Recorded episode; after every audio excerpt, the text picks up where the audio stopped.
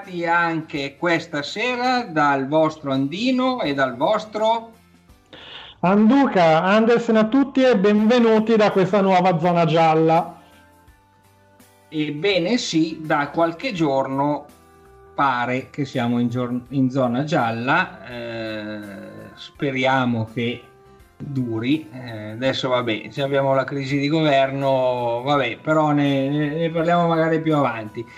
E nel darvi il benvenuto, eh, come avrete notato dalla nostra copertina fatta dalla nostra solita cara e bravissima Mara, la nostra grafica preferita, eh, abbiamo dedicato appunto il tema a un grande, grandissimo attore conosciuto in tutto il mondo italiano che ci eravamo un po' dimenticati di annoverare fra gli attori nella puntata dedicata appunto a quelle star del cinema eh, che contemporaneamente hanno avuto anche o hanno una vita da piloti questo, diciamo, pilota appassionato di motociclismo è niente poco di meno che Rocco Siffredi.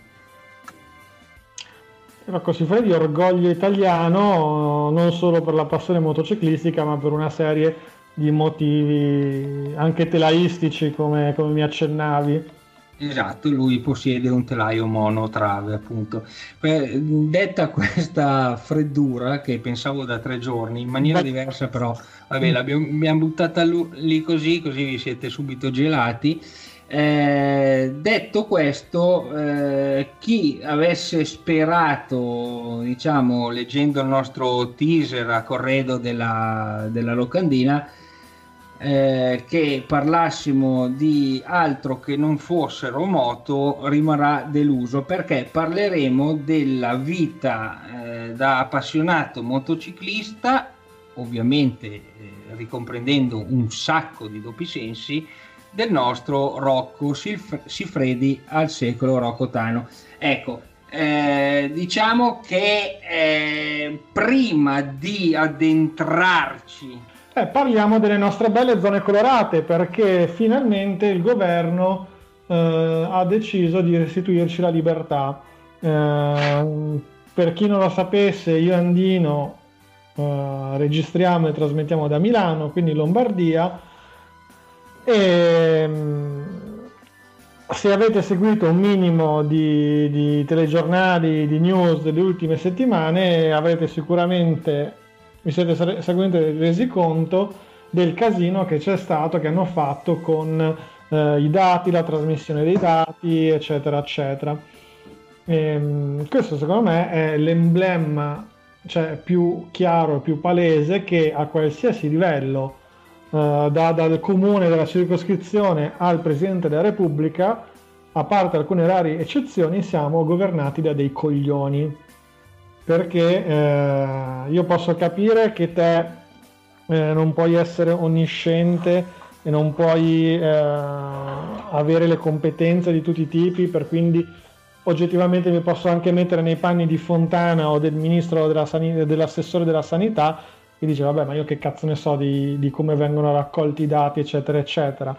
Uh, non sono un matematico, non sono un medico, non sono uno statistico vero, però eh, al politico secondo me vengono richieste eh, comunque quella competenza trasversale che ti permette di cavartela in ogni situazione, di saper fare un po' di tutto, perché se no stai a casa e fai il tuo e non vai ad occuparti della cosa pubblica. Sì, allora eh, mi, mi, inserisco in questa giusta eh, considerazione a mio avviso penso anche condivisa da molti. Eh, noi dobbiamo pensare che uno può dire, vabbè, ma cosa ne sa Fontana o cosa ne sa Speranza di questo e quell'altro, non è lui che trasmette i dati, non è... prima di tutto c'è un'assunzione di responsabilità perché nel momento che tu ti candidi a fare qualcosa eh, si presuppone che eh, a me non piace fare il paragone berlusconiano di eh, l'amministratore delegato della tale azienda, quello che risponde per tutti, però alla fine, cioè, se fai il capo in testa, ti assumi tu la responsabilità perché hai delegato a fare determinate cose che sono state sbagliate.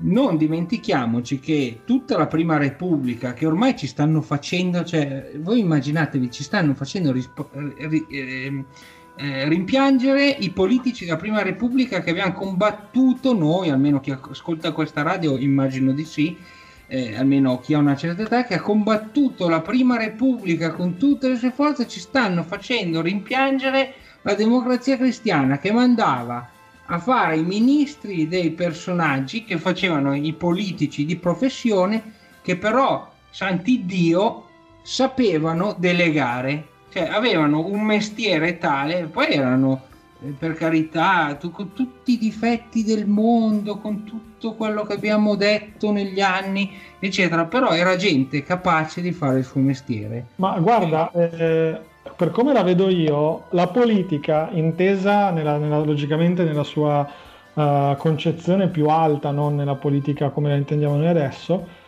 sta nella capacità di indirizzare, perché eh, il politico, il ministro, la, piuttosto che l'assessore, ok, deve avere delle conoscenze logicamente eh, del, del, del, settore che andrà ad amministrare, quindi se ai trasporti mi metti un ingegnere è meglio piuttosto che mi metti un, cioè un medico. Però il suo è un compito di indirizzo. Poi ci sono i tecnici sotto di lui che devono eh, diciamo appunto svolgere le operazioni tecniche e questo è un fatto. Però tu da, da, diciamo da chi ha il comando devi avere sempre sotto controllo il polso della situazione. Per esempio in questo caso c'è stato un bordello su il, sulla raccolta dei dati sull'elaborazione dei dati. Hai il dubbio che ehm, qualcuno ci, giochi con i dati che qualcuno non te li comunichi giusti eccetera eccetera. Benissimo. Tu non sei un matematico, non sei uno statistico, quindi cosa puoi fare? La prima idea che mi viene in mente è crei due squadre separate che non si parlano tra loro, di tecnici, preposti all'elaborazione dei dati. Li fai elaborare i dati separatamente senza che si parlino e poi vedi il risultato. Se i risultati coincidono, puoi stare, diciamo, abbastanza tranquillo. Se non coincidono, incomincia a porti dei problemi. Questo. Sì, diciamo che eh, allora sono assolutamente d'accordo. Adesso non vorrei addentrarmi, nel discorso sul fatto che sia meglio un, dis- un, uh, un, governo politico, un'amministrazione politica piuttosto che quella tecnica, perché non ne usciamo più e non è questa la sede. Quindi no, no, già... io, non, io non, forse mi sono stato frainteso. Non, no, no, volevo solo chiudere per lanciare la prima canzone. Non dico assolutamente che un governo tecnico uh, sia il top, il governo tecnico non deve esistere, il governo deve essere politico, perché la politica ha il compito di dare l'indirizzo, che poi però deve essere eseguito dai tecnici secondo l'indirizzo che dà la politica. Mi spiego meglio, se, se il ministro dei trasporti dice che eh, in autostrada deve essere messo il limite dei 150 all'ora, poi sta ai tecnici trovare i tratti adatti, eccetera, eccetera. Questo intendevo. No, no, ma io sono assolutamente d'accordo, anch'io sono assolutamente sempre e solo favorevole al governo politico, perché i governi tecnici sulla carta sono una figata, eh, messi in pratica hanno sempre e solo, ma sempre e solo rappresentato dei grandissimi disastri. Ma certo, perché eh, forse non in termini di conti, ma sulla pelle eh, delle persone. Quindi ci troviamo assolutamente d'accordo. Io però non volevo tirarla troppo in lunga e volevo eh, lanciare la prima canzone. Ovviamente eh, questa sera anche il nostro eh, Anduca eh, stranamente si è attenuto alla mia linea e, ha scelto delle canzoni assolutamente a tema per una volta. Quindi ehm, questa sera la prima proposta è assolutamente bipartisan perché abbiamo avuto la stessa idea, non troppo difficile in realtà, di proporvi la canzone de Il genio pop porno.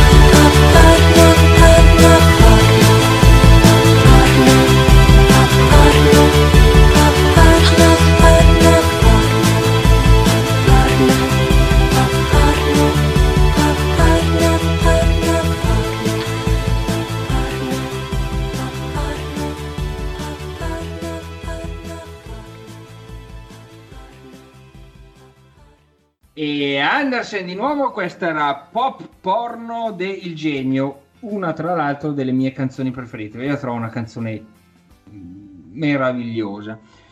Cioè, io ho un sacco di canzoni preferite, però questa qua mi piace veramente tantissimo. Quindi, allora, eh, Rocco Siffredi. Rocco Siffredi, attore, questa sera non ci interessa, mm, anche perché non ci interessa io credo di non aver mai visto un film con Rocco Siffredi, nonostante io sia un grandissimo consumatore. Eh, niente, no, non stavo dicendo niente.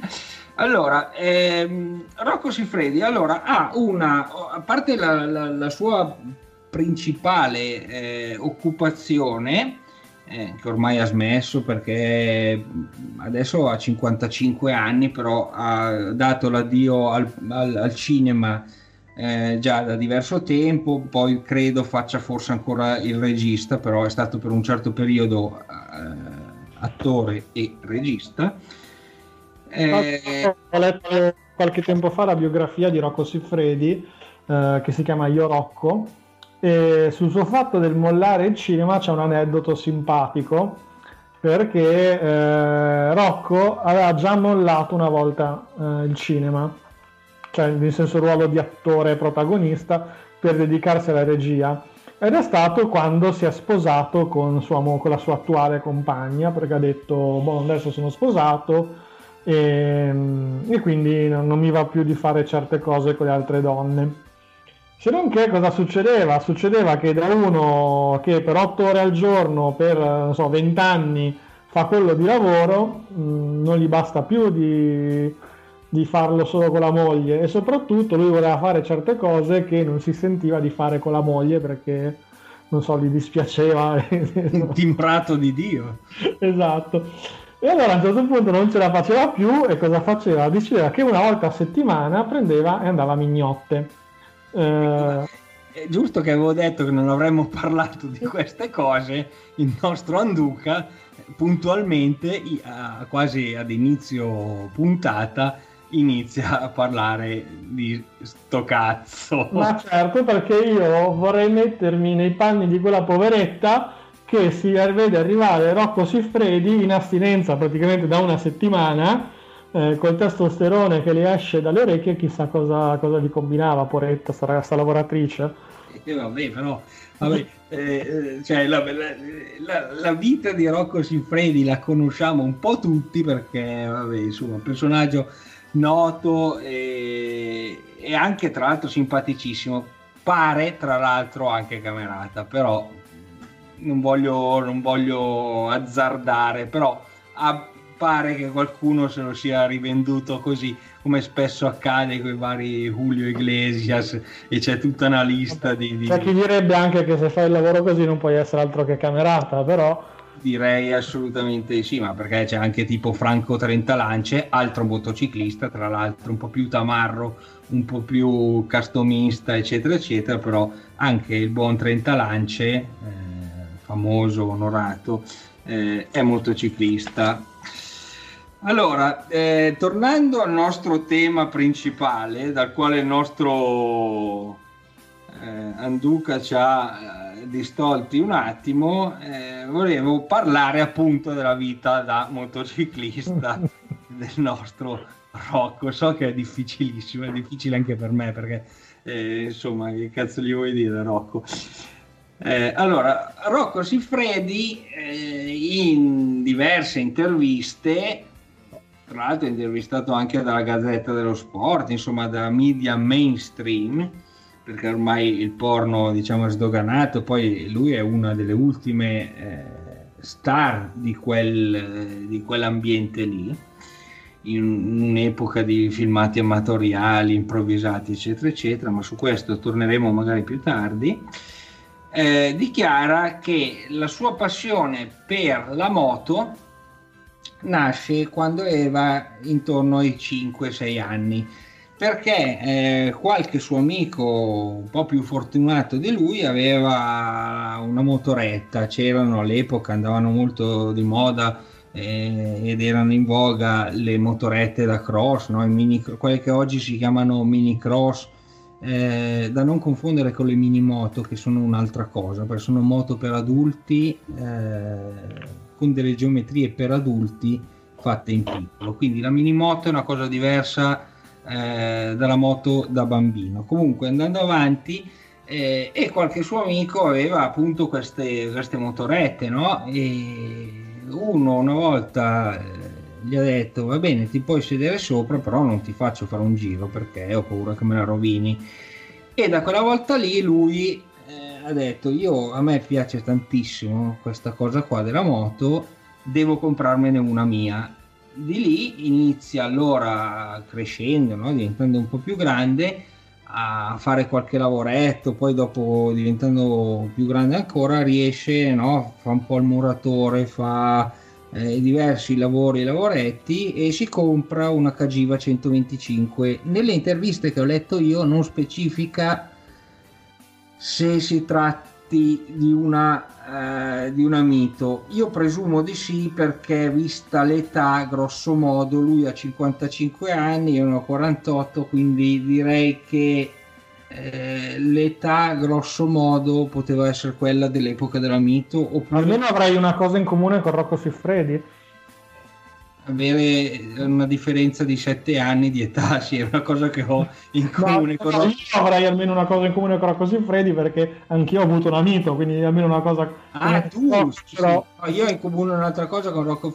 Siffredi che è la passione per la moto e anche un'altra passione che però abbiamo detto che non avremmo, non avremmo specificato durante la puntata, però vabbè, insomma Ehm, vabbè, comunque, vabbè, si compra la prima moto Casino 125 e poi dopo, vabbè, passano nella sua biografia. Lui dichiara appunto il suo grandissimo amore, la voglia di avere delle moto, molto meno gli piacciono le automobili. In un'intervista dice: A me piacciono le moto, le, le macchine mi fanno un po' cagare. Poi ride, dice: No, beh, dai, non è vero, perché probabilmente non voleva scontentare nessuno, però la sua vera passione sono le, le, moto. In questo mi ritrovo molto, nel senso macchine belle, però che cazzo se ne frega.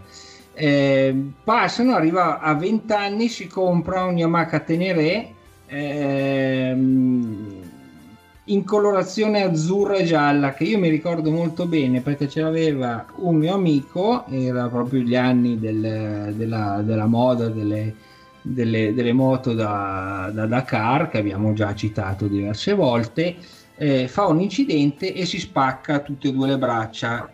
Io direi che una... un problema. il terzo braccio gli è rimasto, fortunatamente per lui, e eh, diciamo però è stato un incidente molto molto pesante che lui ricorda spesso dicendo che comunque ha, ha rischiato la vita è stato un incidente brutto eccetera eccetera ma a questo punto direi che eh, devo fare un passo indietro perché c'è una tappa importante prima dei vent'anni eh, del, eh, dell'incidente eh, che gli romperà due delle tre gambe.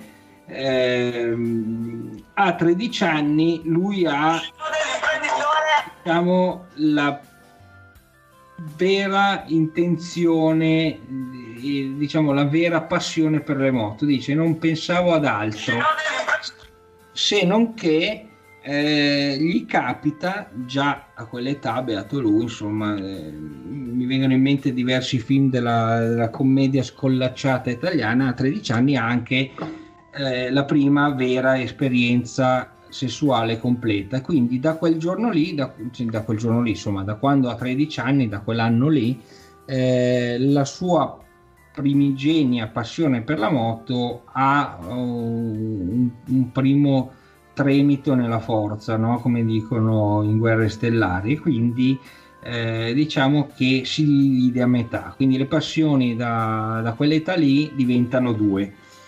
E da, da, quel giorno lì, poi dopo, vabbè, passano gli anni, arrivano i 20, eccetera, eccetera, e poi dopo sceglie eh, di fare eh, la professione che tutti eh, conosciamo e per la quale è diventato famoso, ma la passione per la moto rimane un po' sopita, no? come, come, i carboni quando, quando, quando, cessa la fiamma ma i carboni continuano a, ad ardere sotto la cenere.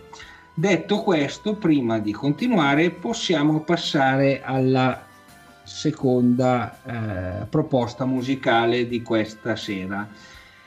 Vi, eh, vi propongo, vi proponiamo questa sera John Holmes di Elio e le storie tese. Eh, voglio fare una, una, piccola premessa. Io ho cercato ovunque, visto che de, la, la, la, frase più famosa, la, diciamo il verso più famoso di questa canzone è una vita per il cinema, una vita per la moto.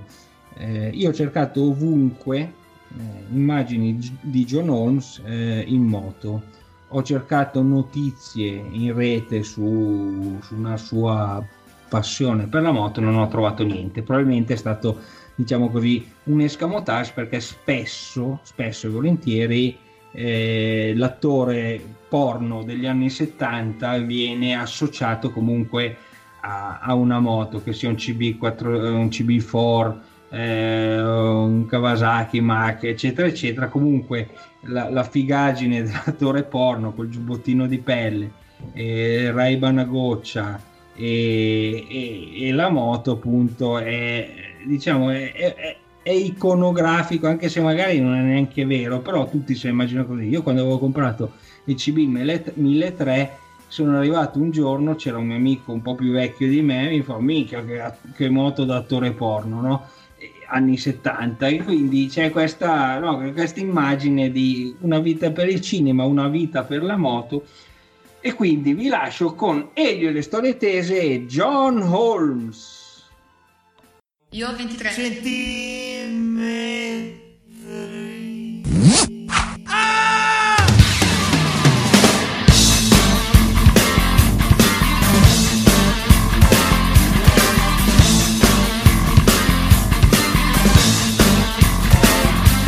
Quando ero piccolo tutti mi scherzavano per le dimensioni del mio pene ed io non stavo bene, soffrivo le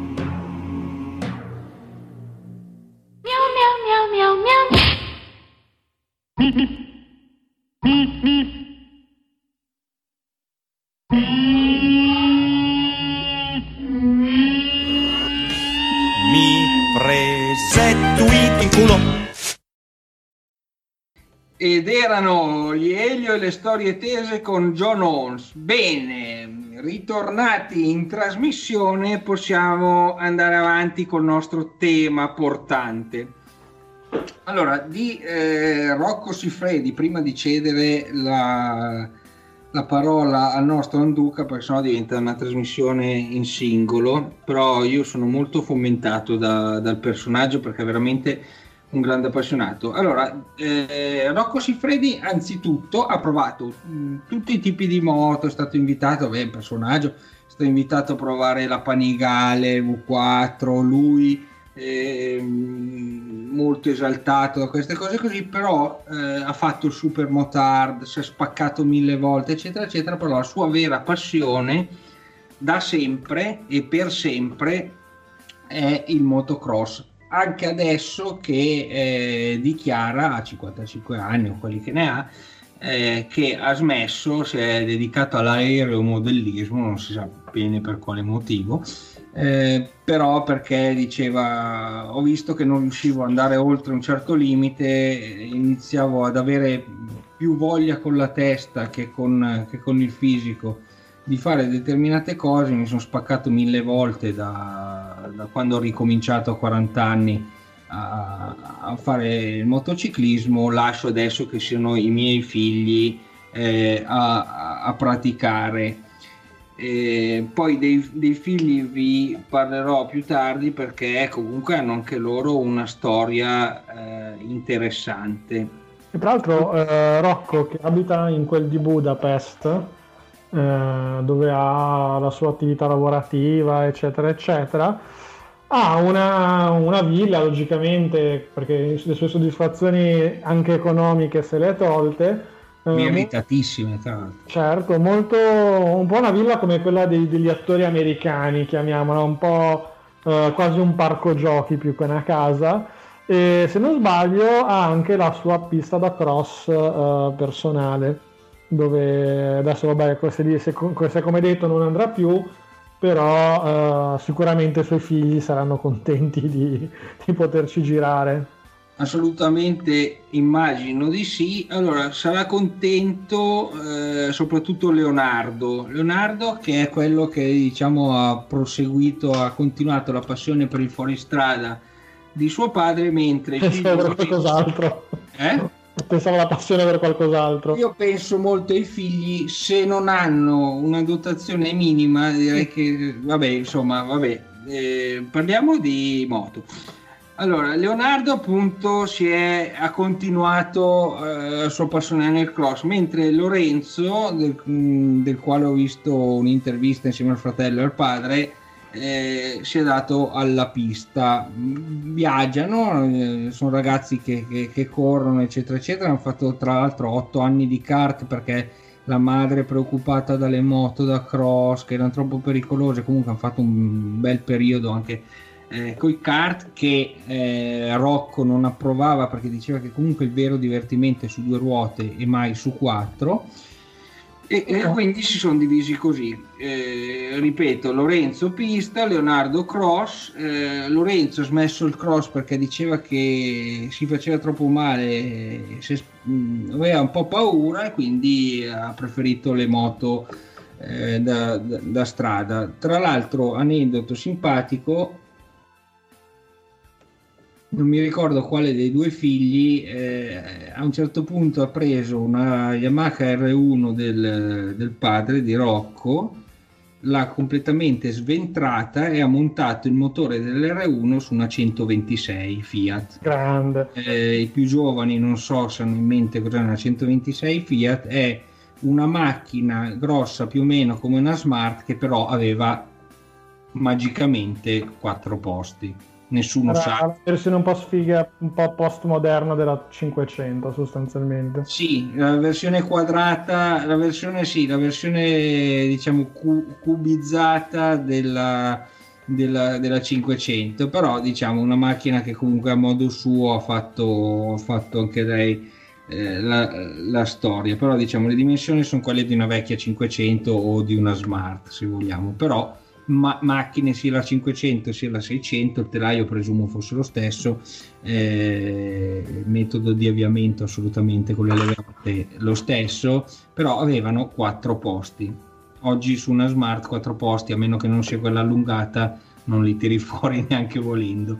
Se poi fai un crash test è un altro discorso, però vabbè, macchine mitiche.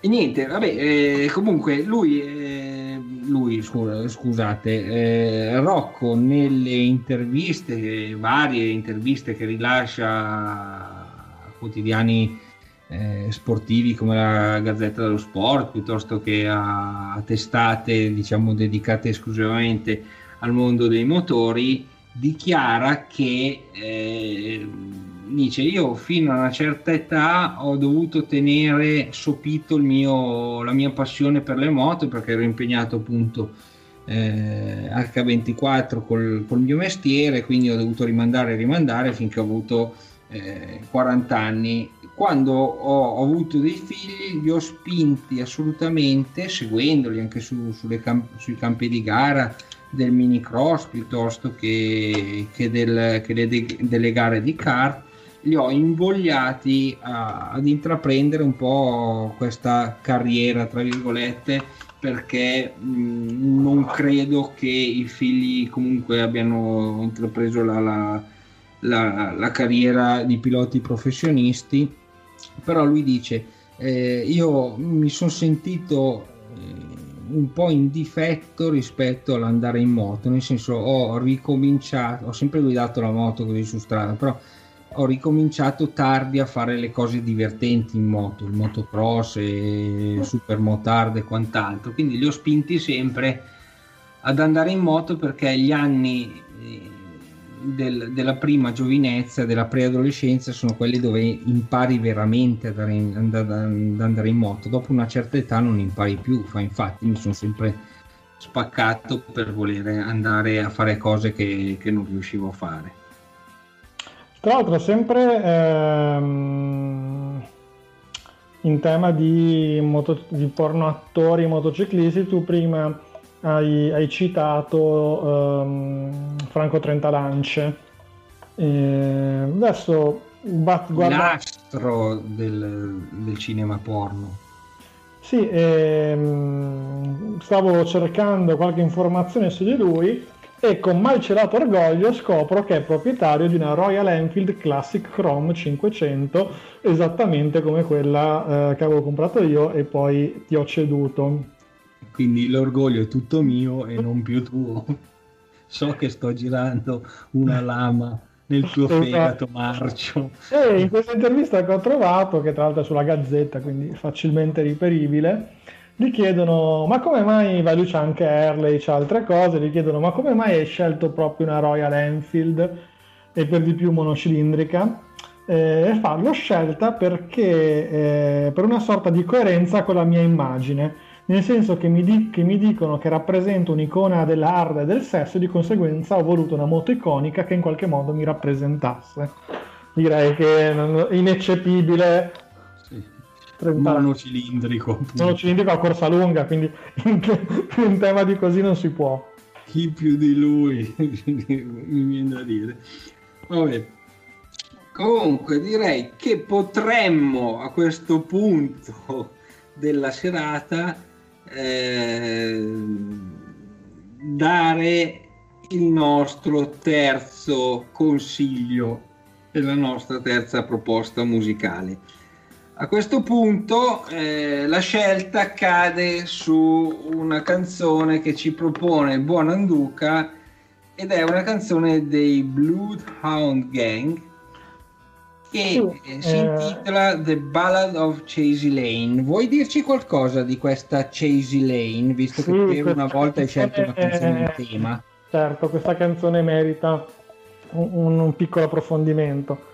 Per chi non lo conoscesse, i Bloodhound Gang sono una, una band americana della Pennsylvania, se non sbaglio, eh, che fanno questo punk rock sempre a tema più o meno ironico E in questa ballata di Chasey Lane eh, loro rendono omaggio a Chasey Lane, appunto, che per chi non la conoscesse è una notevole pornoattrice degli anni 90-2000. Ero già e... troppo vecchio quasi.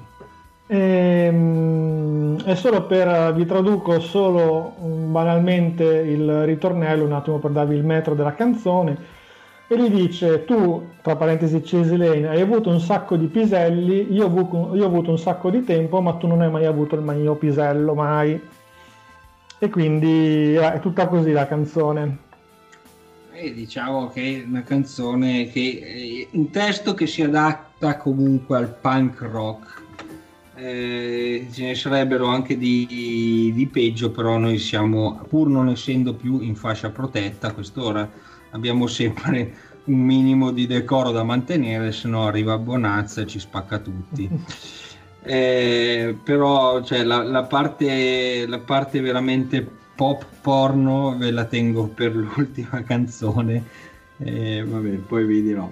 Vabbè, comunque, eh, adesso ci ascoltiamo i Bloodhound Gang con The Ballad of Chasey Lane.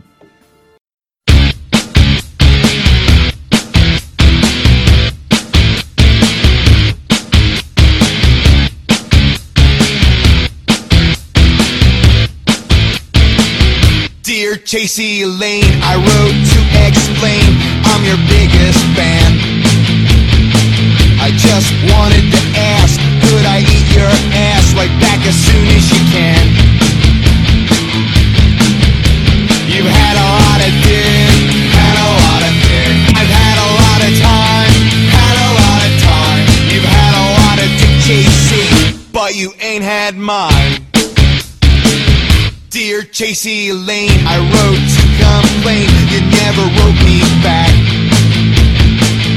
How could I ever eat your ass when you treat your biggest fan like that? You've had a lot of dick, had a lot of dick. I've had a lot of time, had a lot of time. You've had a lot of dick chasing, but you ain't had mine. Dear Chasey Lane, I wrote to constrain. This letter is my last. As your biggest fan, I must demand you let me eat your ass. You've had a lot of dick, had a lot of dick. I've had a lot of time, had a lot of time. You've had a lot of dick but you ain't had mine. P.S. Mom and Dad, this is JC. JC, this is my mom and dad. Now show them them titties. Now show them them titties. P.S. Mom and Dad, this is JC. JC, this is my mom and dad. Now show them them titties. Now show them them titties. Would you fuck me for blow?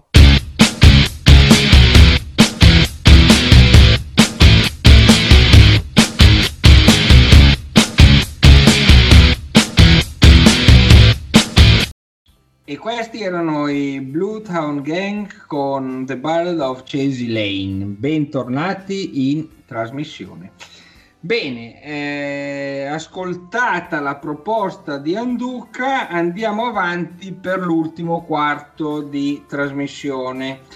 Allora, che Rocco Siffredi vive a Budapest in una villa hollywoodiana, che è un grandissimo appassionato di moto, eh, che ha due figli, che ha una moglie che a quanto pare non è gelosa, eccetera, eccetera, lo abbiamo già detto. Quello che non abbiamo ancora detto sono due cose fondamentalmente. Uno, mm, la prima sulla quale non mi soffermerò, pur avendo avuto modo di dare un'occhiata eh, veloce, giuro, è che lui comunque ha cercato di, eh, a un certo punto, quando ha avuto un nome, quando è stato anche, eh, oltre che attore, regista, ha avuto un po' modo similarmente a quanto ha fatto Steve McQueen, nel senso quando ha avuto un nome, eccetera, eh, ha voluto, diciamo, mettere la sua passione a servizio del cinema. Questo è, eh, può essere anche una forma di narcisismo, però io credo che questi attori, eh, mettiamoci dentro Paul Newman ed altri, che hanno voluto fare dei film sul motorismo, che sia moto, macchine, eh, eccetera, lo abbiano fatto veramente per tanta tanta passione. E non è facile fare un film sugli sport motoristici perché in genere eh, risultano molto molto noiosi. Cioè anche un appassionato di moto di automobili che vede un film eh, sulle corse eh, o si annoia per la trama o si annoia perché le immagini sono sempre spezzoni generalmente tratti da da gare vere o pezzi fatti così. Vabbè, comunque. Allora c'è proprio su questo tema, c'è su, non mi ricordo se su Netflix o, o qualche altro di, di, quei Amazon Prime o di, quelli, di quelle piattaforme lì, eh, c'è un film sulla Le Mans, sulla 24 ore di Le Mans, la corsa automobilistica, che è effettivamente un, un film praticamente fatto con delle riprese vere, sono tutte riprese vere, è quasi una via di mezzo tra un film e un documentario. E, e per quanto io sia appassionato di, di, di, macchine, di corse automobilistiche e tutto, è una rottura di palle incredibile. Perché è, è, è, quello, è proprio quello che volevo dire io, perché risultano dei, dei, delle vie di mezzo fra un film e un documentario, quindi eh, veramente sono delle rotture ai coglioni, quindi fare dei film belli sul, sul, sui motorsport eh, è difficilissimo. Un bellissimo film è quello sull'Auda Hunt che sì. si chiama adesso non mi viene in mente, però quello è fatto veramente bene perché ha una bella trama. È ben sviluppata la rivalità fra i due, anche se è caricata più di esatto, perché ti racconta, ti racconta la storia umana che c'è dietro ai due piloti. Sì, eh, ma poi è fatto, è fatto bene. Cioè, per esempio ti fa vedere il pilota seduto in macchina e c'è questa ripresa che dura un quarto d'ora di lui che parla con gli ingegneri per, eh, insomma, per settare le sospensioni della macchina. Cioè, un conto è se mi fai il documentario con l'ingegnere che parla che ti spiega i vari, i vari no, infatti...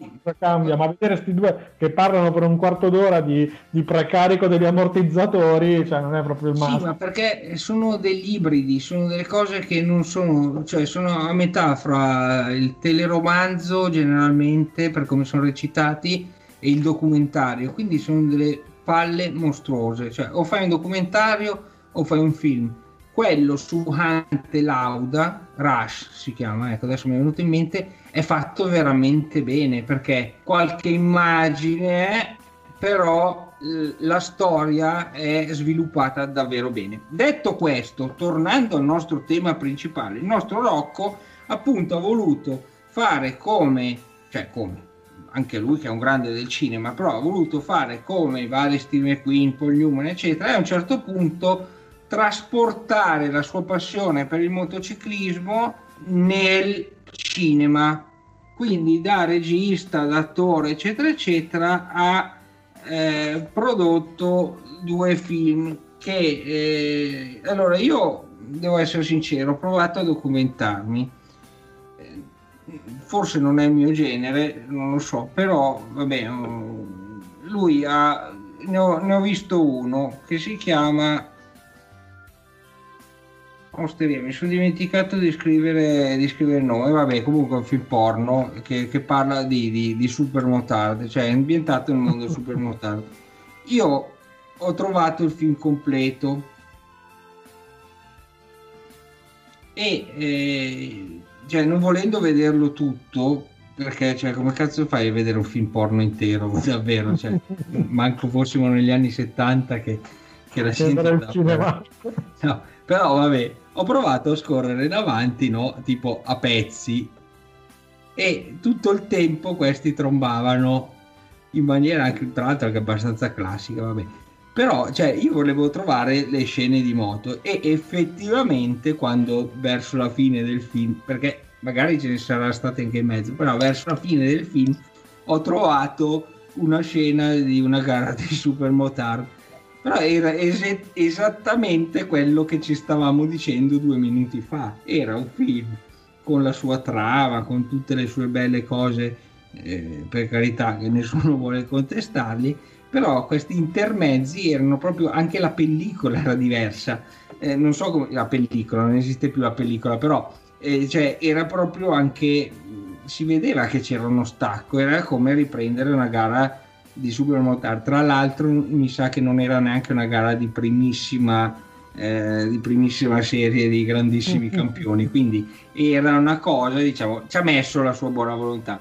Poi ha fatto un altro film, e qua il nome me lo sono segnato, che si chiama The Furious Fuckers, che io da quello che ho capito è un film di, di motocross, ma non ho capito bene, non sono andato a guardarlo, scusatemi, non c'avevo voglia, che è fatto con delle persone anche abbastanza famose che fanno del motocross completamente nude e, e poi hanno, questi si chiamano The Boot, che hanno contattato Rocco per fare questo film, è gente che fa beneficenza, quindi qui si mischia tutto un mondo, i motori, la beneficenza, la solidarietà, il porno, non ho capito un cazzo, ma neanche ho voluto approfondire, ve lo dico proprio chiaramente, era solo per citare che il nostro Rocco nazionale ha eh, diciamo trasposto la sua passione anche nel cinema.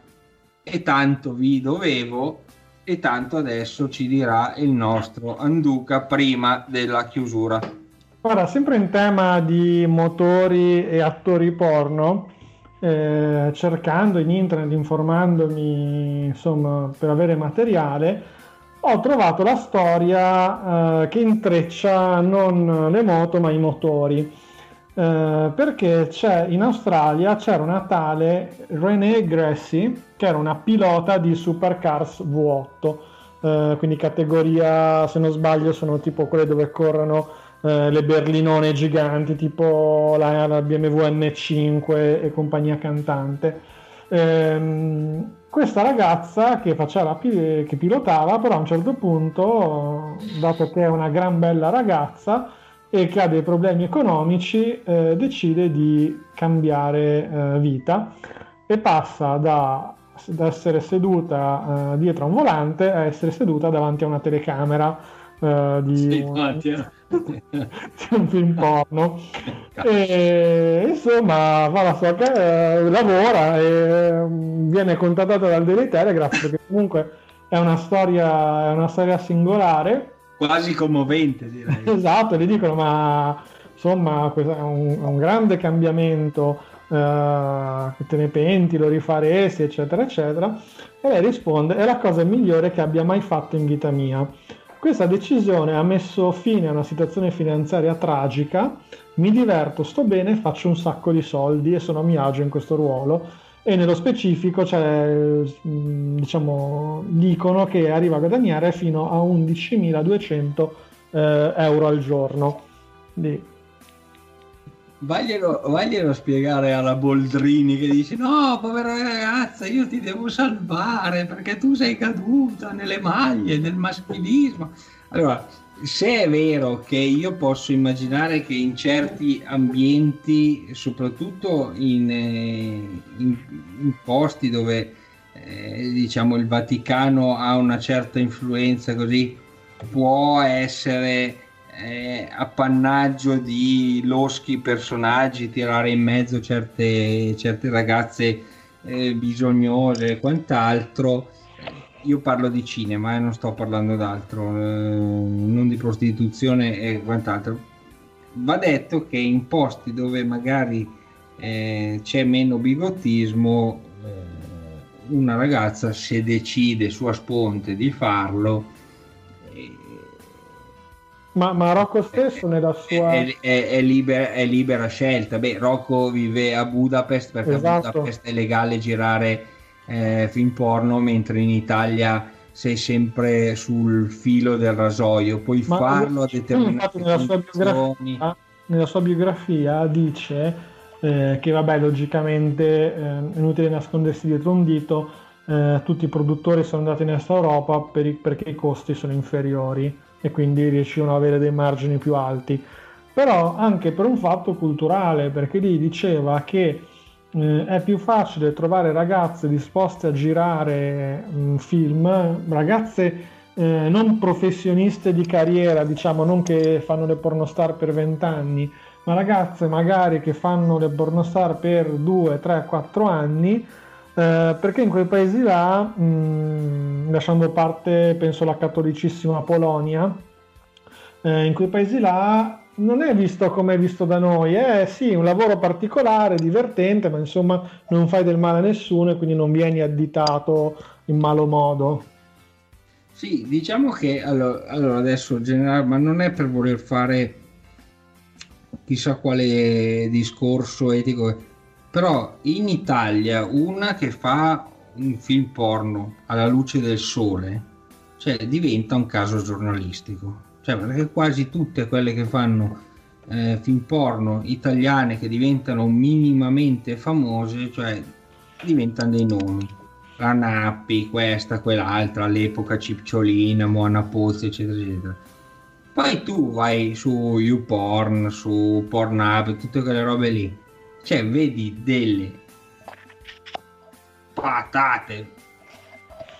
Belli uomini, mettiamo dentro che belli uomini così siamo bipartisan, eccetera, che fanno quei film lì. E dici, cazzo, ma cioè, un- un- uno italiano dice, ma cazzo, ma una figa così eh, che va a fare i film porno? Perché probabilmente, cioè, eh, vanno il loro tornaconto, o magari si divertono anche, ma poi, tra l'altro, vabbè, cambiamo discorso.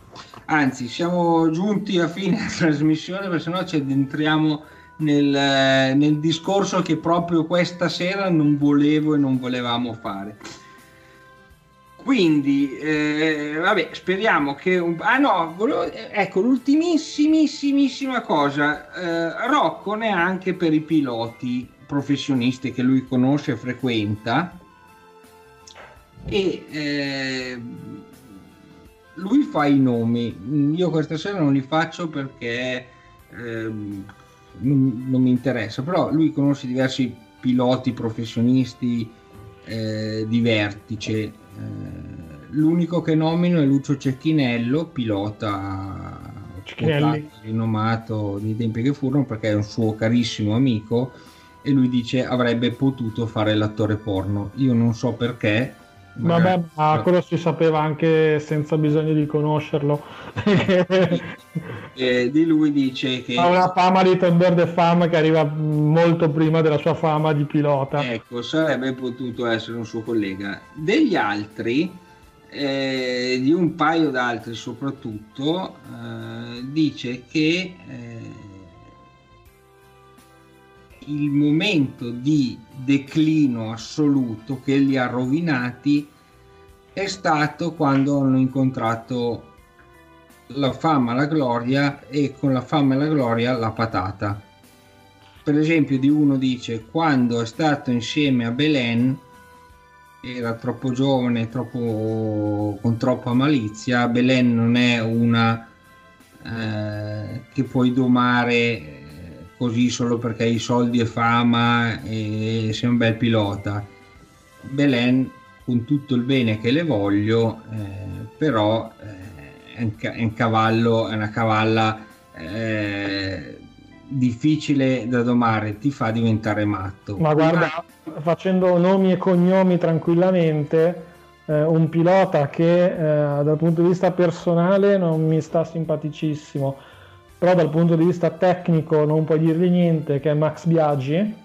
Eh, anche Max Biaggi che ha avuto nel corso della sua mh, carriera, chiamiamola sentimentale, delle grandissime donne a partire da Anna Falchi, eh, anche lui nel momento in cui ha incominciato a frequentare queste grandissime patate eh, ha incominciato a vedere il suo declino sportivo Ecco, io a Max Biaggi non pensavo perché mh, secondo me non, non- è stato proprio così. Lì la, la- la questione magari è un po' più complessa. Poi io stavo riportando le parole di, di, di Rocco Sifredi.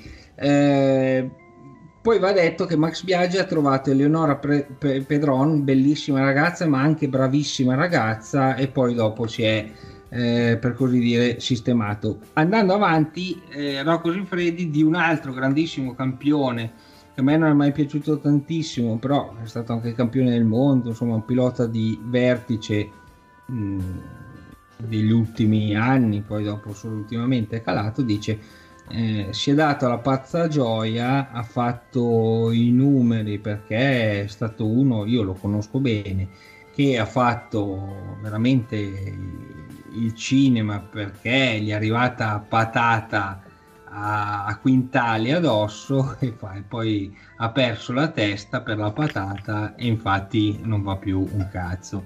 Ecco, queste erano le cose. Io non ho voluto fare i nomi, ma perché eh, non è mm, perché non me ne frega un cazzo fondamentalmente, però era giusto per dare una nota di colore a questo finale di puntata. Se tu vuoi aggiungere qualcosa prima che io lanci l'ultimissima canzone che è la bomba vera della serata, eh, ti lascio la parola. Uh, no, par- non ho um, chissà quanto da aggiungere, anzi non ho proprio niente da aggiungere, sono nel fatto che anche questa volta si conferma che la saggezza popolare ci prende sempre perché eh, donne e motori vanno sempre, vanno sempre assieme. E sono la rovina o, o, o l'una dell'uno o, o, l'altra dell'altra, perché eh, vabbè, si sa. Far coincidere le due cose quando la passione, come il nostro Rocco dall'età di, 15, di 13 anni ha dovuto scegliere, anche per noi invece comuni mortali, eh, far coincidere la passione per i motori con quella eh, per le donne è sempre un, un po' un problema, a meno che uno non abbia la fortuna di avere una donna appassionata di moto che comunque o guida la moto o nel, nel peggiore dei casi eh, fa da passeggera. No, io più che altro più che al, al fatto che eh, bisogna far con, convivere le due, le due, passioni, mi riferivo al fatto che eh, non, non, so se perché i motociclisti sono eh, dei tipi con una determinata sensibilità, una determinata passione, però eh, spesso vedo che chi è appassionato di motociclette è anche appassionato di donne, in questo senso. Sì, sì, sì, mi sembrava una cosa abbastanza, abbastanza comune. È più difficile, quello che stavo dicendo io, che è più difficile trovare delle donne che eh, al di là del, dell'aspetto puramente estetico o, o, diciamo così caratteristico, amano poi dopo anche andarci in moto. Però vabbè, insomma, Volevi dire è, una cosa che pot- è, un, è un argomento che potremmo riservare a una delle prossime puntate. A questo punto non mi rimane altro che salutarvi e lasciarvi con l'ultima scelta eh, musicale che eh, è mia, lo dichiaro adesso, me ne assumo tutte le responsabilità con, eh, nei, nei, confronti di Anduca, prima di tutti, nei confronti dei nostri ascoltatori e in ultimis della redazione e eh, nello specifico di Andrea Bonazza, capo dei capi, eh, che mi perdonerà se adesso lancio, prima dei saluti, dopo i saluti, eh, Muscolo Rosso di Cicciolina. I testi sono particolarmente espliciti, ormai sono, direi, insomma, è un, è un orario che possiamo permetterci di ascoltare una canzone. Eh, tra l'altro anche carina volendo, eh? un, po', un po' così. Non averla mai sentita. E dopo, do, e dopo ascoltala ti renderai è, è, molto esplicita. Quindi rivendico la mia scelta, eh, mai molar, così magari faccio un po' piacere anche al nostro Bonazza. e vi saluto con un grande Andersen. Ciao Anduca. Ciao Andersen a tutti e ci sentiamo settimana prossima per la nuova puntata di Sidecar, la macchina della morte. Andersen e buon divertimento con Muscolo Rosso.